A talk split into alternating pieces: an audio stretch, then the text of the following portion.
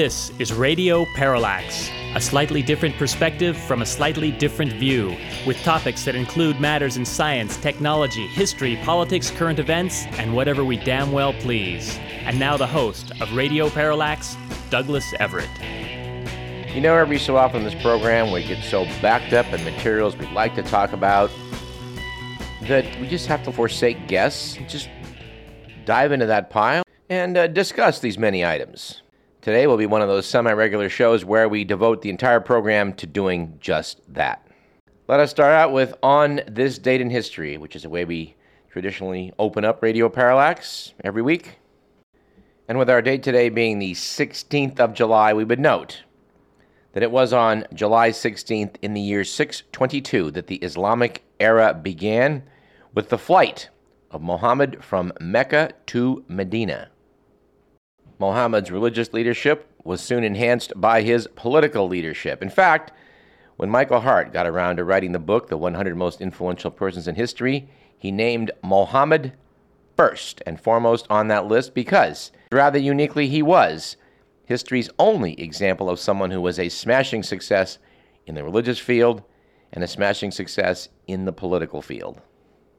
And speaking of religion and politics, it was on July 16th in the year 1429 that Joan d'Arc, often misrepresented as Joan of Arc, managed to go from being a religious zealot to the leader of French armies.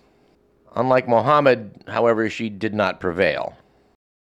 And it was in July 16th in the year 1861 that the Battle of Bull Run took place, the first major skirmish in the American Civil War. It was a rout for Union forces, although the reporters on the scene apparently reported as a great Union victory. I know this because I finally got around to reading The First Casualty by Philip Knightley, subtitled From the Crimea to Vietnam, the War Correspondent as Hero, Propagandist, and Mythmaker. I knew this was a great book, and I'm not sure when I actually bought my copy of this, but it's been sitting on the shelf, I think, for a couple decades, and I'm glad to be reading it because it allows me to share this little tidbit regarding war reporting in the Civil War. I think I'll quote from Knightley. Despite the opportunities that this great watershed in history offered correspondents, the conclusion must be that they measured up poorly to the task. Like many other aspects of the Civil War, its war correspondents have been romanticized into legend. The legend conveniently overlooks the fact that the majority of the Northern correspondents were ignorant, dishonest, and unethical. The dispatches they wrote were frequently inaccurate, often invented, partisan, and inflammatory.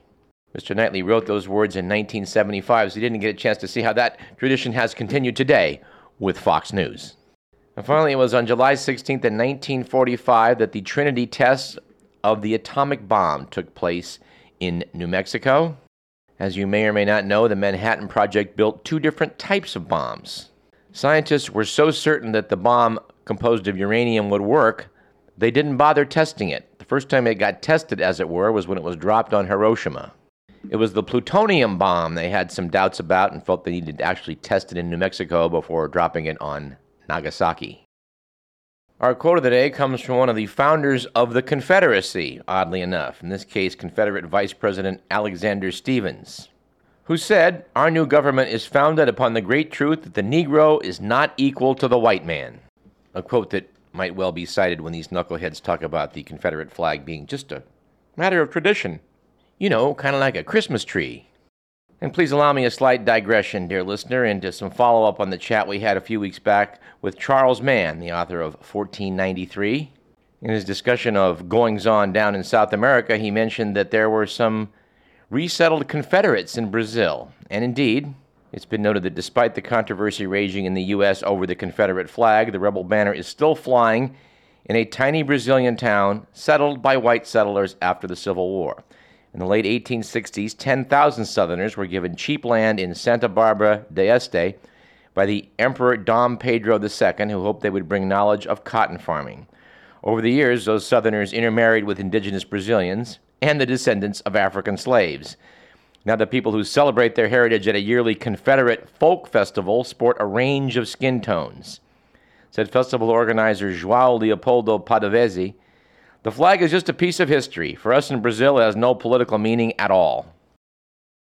Our quip of the day comes from a review of the recently released and I guess uh, restored The Third Man by Orson Welles. I gather it's getting a limited theatrical release at the moment, and I do hope to take it in in a, in a theater somewhere. It apparently was the toast of Cannes. But I have to admire this little quip from Kenneth Turan's uh, review of, of the restored version of The Third Man. He writes Into the Third Man's cesspool of casual amorality comes Holly Martins, Joseph Cotten, never better. A bumbling, self righteous, and therefore dangerous American. Graham Greene, who wrote the screenplay, thought there was no other kind. And we have to agree, we're huge fans of Graham Greene's writing, but uh, he didn't think too highly of, uh, of uh, Americans, especially American intelligence operatives. Some years back, Mr. Millen and I uh, talked about seeing the movie, the remake, the excellent remake of Graham Greene's The Quiet American. Brendan Fraser and uh, Michael Caine are excellent in that. They really did the book justice, and if you've never seen it, dear listener, I highly recommend that you check it out. Our stat of the day, and I think we made uh, mention of this on previous shows, but it's worth making it our stat of the day today, is to know that lightly regulated hedge funds failed in 2010 to out-earn ordinary stock index funds following the S&P 500, where you just basically buy an index fund, it does what the market does. Well, these so-called financial geniuses that run hedge funds underperformed the S&P 500 index funds, yet the top 25 fund managers earned collectively $11.6 billion in fees and salaries. The best paid hedge fund manager earned $1.3 billion with a B, which is more than 48 times what the highest paid Major League Baseball player earned. This might be a really good time to, to revisit Babe Ruth's famous quote. Somebody pointed out to him once that he made more money than President Herbert Hoover. Responded Ruth, Yeah, but I had a better year.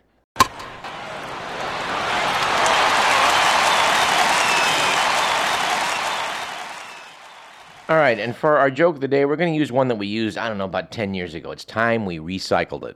The joke goes as follows In an Italian neighborhood, a man walks into a bar with his dog. He said to the bartender, If you'll give me a drink, I'll have this dog talk. The big Italian bartender looked at him completely skeptical, but said, Okay, I give you a drink. After that, this dog, she better talk. Guy said, Deal, and slammed back a gin and tonic. At which point the bartender looked at him like, Well? Okay, said the man, turning to the dog. Fido, what's sandpaper feel like? Roof, said the dog. Bartender casts him a look. No, no, he says, Wait, wait, wait. Fido, what's over your head? Roof, said the dog. The bartender starts coming around from the bar, heading toward the guy. He goes, No, wait, j- just a minute here. Fido, who was baseball's greatest hitter? Roof, says the dog. Bartender opens up the back door to the bar, throws the guy out into the alley, grabs the dog, tosses him, flings him in the air. The dog spins around, lands on top of the guy, and the door gets slammed. There's a brief pause. The dog gets up, shakes himself a little bit, turns to the guy and says, I guess I should have said DiMaggio.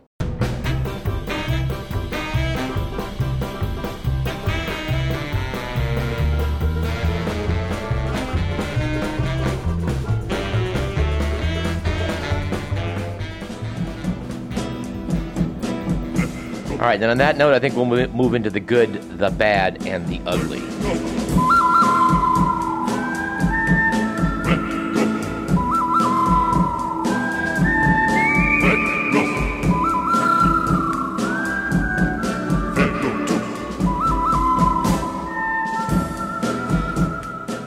It was a good week last week for Netflix, which has announced that its U.S. audience is on pace to surpass those of ABC, CBS, Fox, and NBC by 2016. This is according to an analysis by FBR Capital Markets. Netflix users streamed about two hours per day in early 2015, already comparable to ABC's and NBC's Nielsen ratings. Holy cow. And contrary to the advice given in that classic movie, The Graduate, it was a bad week last week for plastic, with the news that iconic 20th century plastic objects are beginning to degrade, so London's Victoria and Albert Museum is working with researchers to find ways to conserve plastic items in its collection. including an inflatable chair and a 1960s PVC dress. Just one word, Benjamin plastics.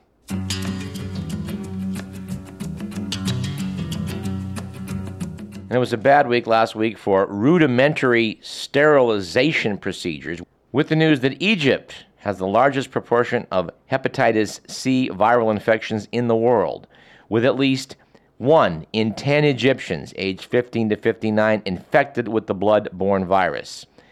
80% of new infections, you'll be sad to hear, occur in Egypt's hospitals and clinics owing to inadequate sterilization of equipment and unsafe medical and dental practices.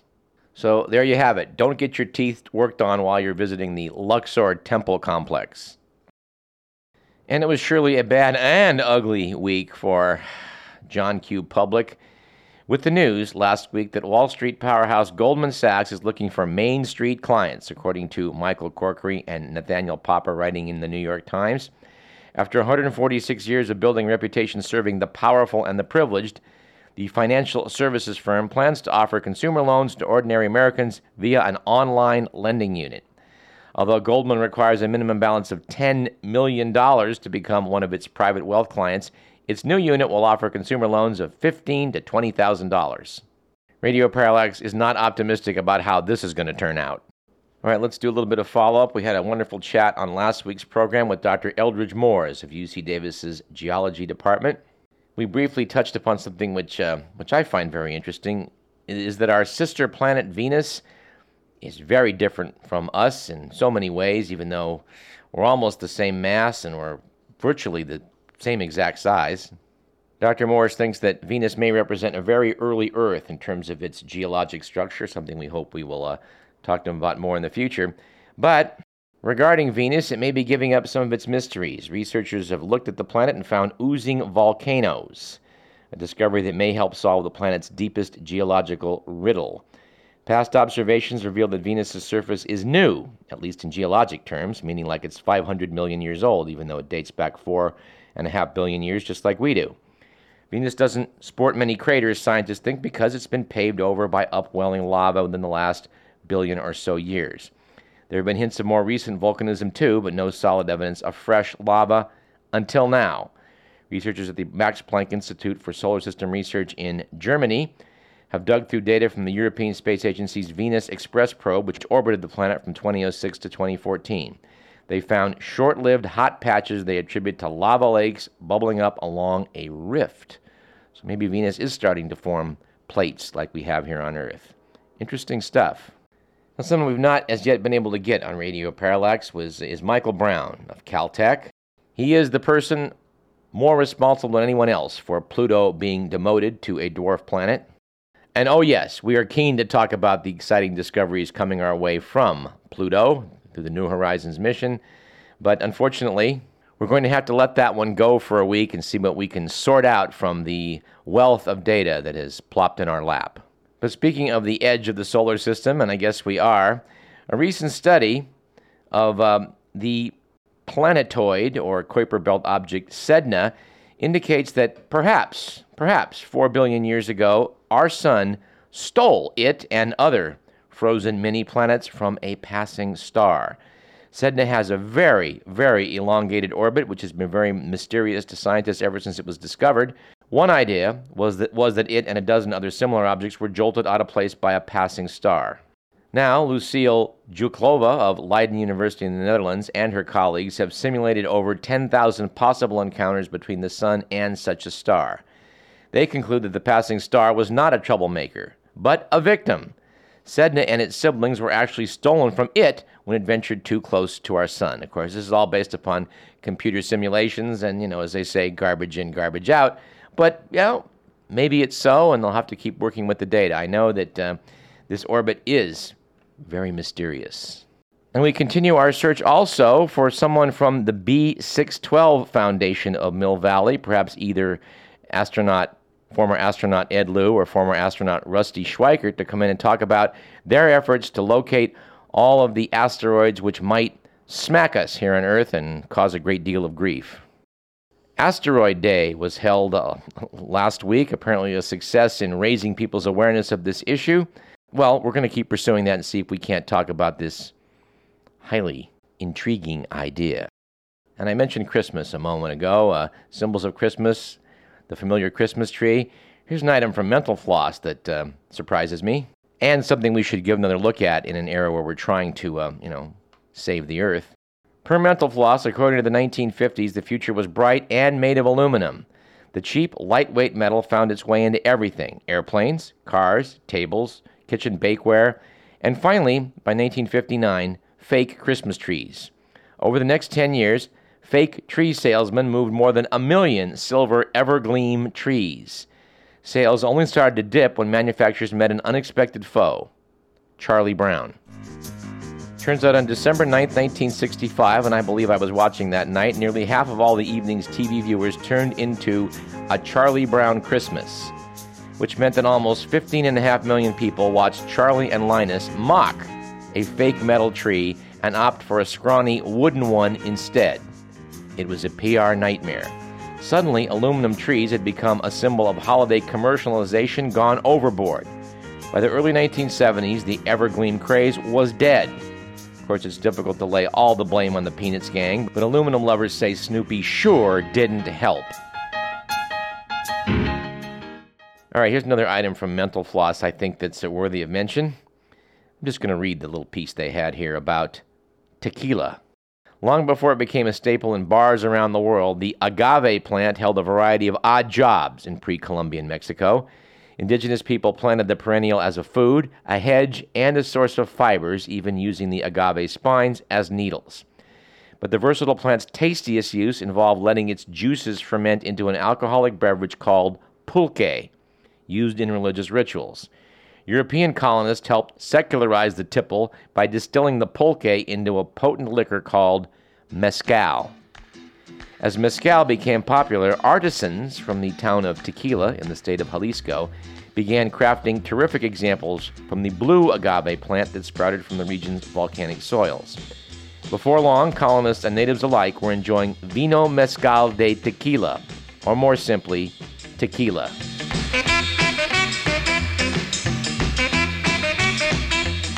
Yes, apparently, just as cognac is a subset of brandy, tequila is technically a type of mezcal. The rest of the world began to take notice. Americans developed a taste for the spirit when World War II stalled domestic distillation and European imports, and tequila's been on the rise ever since. While bottom shelf tequilas, whose recipes include just 51% agave and cheap sugars acting as filler, have earned a reputation as hangover fuel, Higher quality 100% agave tequilas are gaining a following. Noted the magazine, when sipped neat or over ice, they marry the bold flavors you'd expect from tequila with a complexity you'd never dream of in a well margarita. You think tequila manufacturers spurred them on to write that copy? I don't know, I got my suspicions.